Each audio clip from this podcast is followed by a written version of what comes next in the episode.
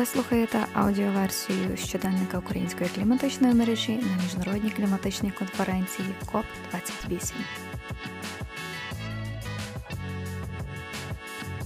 Неділя на КОП 28 для представників УКМ була дуже насиченою.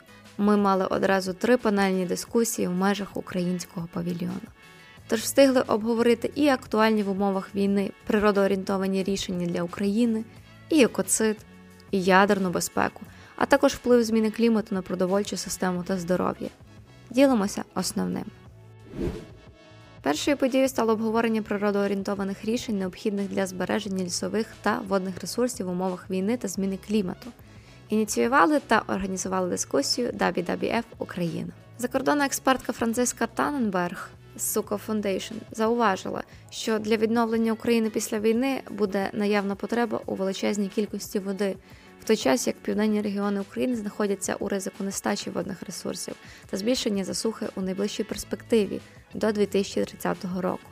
Також спікерка наголосила на кричущій необхідності збереження водно-болотних угідь з огляду на їх важливість одразу як для національної безпеки, адже це природна захисна смуга, по якій не можуть пересуватися танки та гусеничні машини, так і водної безпеки України. Крім того, ці екосистеми мають властивість поглинати СО2, таким чином знижуючи рівень вуглецевих викидів.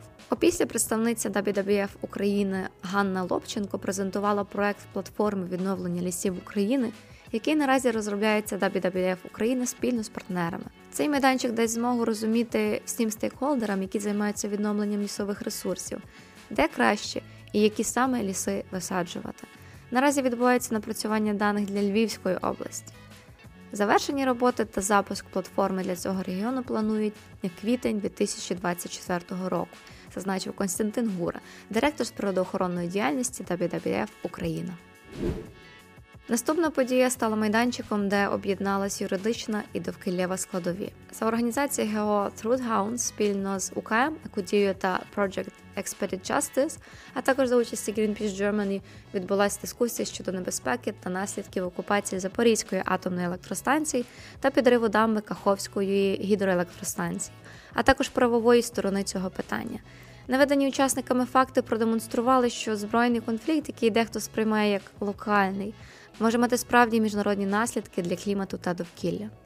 Мартін Кайзер, керівник напрямку міжнародної кліматичної політики Greenpeace Germany, звернув увагу, що сьогоднішня дискусія відбувається в Міжнародний день захисту прав людини, що є дуже знаковим.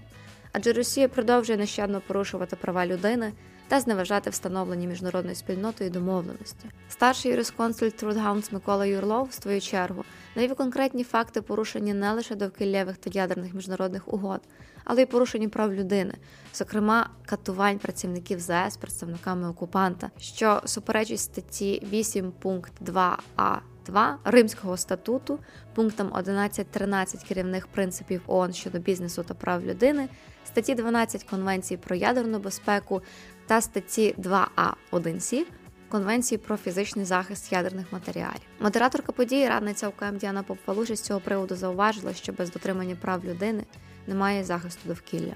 А детальніше про небезпеку окупації ЗАЕС, висвітливши актуальний стан технічної складової, розповів Артем Колесник, фахівець енергетичної політики ГО Екодія. Наприклад, експерт повідомив, що 6 листопада на енергоблоці номер 5 стався витік реагентів під час несанкціонованого переведення цього блоку в гарячий режим. Витік спричинив потрапляння речовин з першого контуру реактора в другий контур. Тож окупація ЗАЕС Росатомом несе щоденну небезпеку радіаційного забруднення. Щодо наслідків та юридичної кваліфікації підриву Каховської ГЕС Дмитро Коваль, юридичний директор Truth Hounds, зауважив, що у міжнародному праві наразі відсутнє поняття екоциду, що унеможливлює притягнення Росії до відповідальності за скоєні злочини проти довкілля. Резюмувала цю дискусію міністерка навколишнього середовища Молдови Йорданка Родіка Йорданов, висловивши захоплення українцями, які щоденно протистоять окупанту не лише на фронті, але й займаються дослідженням та документацією воєнних злочинів проти прав людини та довкілля.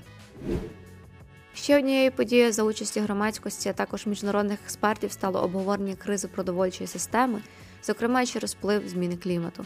Спікери, окрім іншого, говорили про необхідність виробництва локальної продукції та самозабезпечення продовольством в межах самої громади. Діана Попфалуш, як представниця плату, з цього приводу розповіла про роботу розсадника простору міського садівництва та городництва, що функціонує у Львові. Міжнародна конференція КОП 28 наближається до свого завершення. А ми, в свою чергу, будемо далі інформувати вас про актуальні події, як конференції, так і членів УКМ. Залишайтеся з нами і підписуйтесь на наші соцмережі.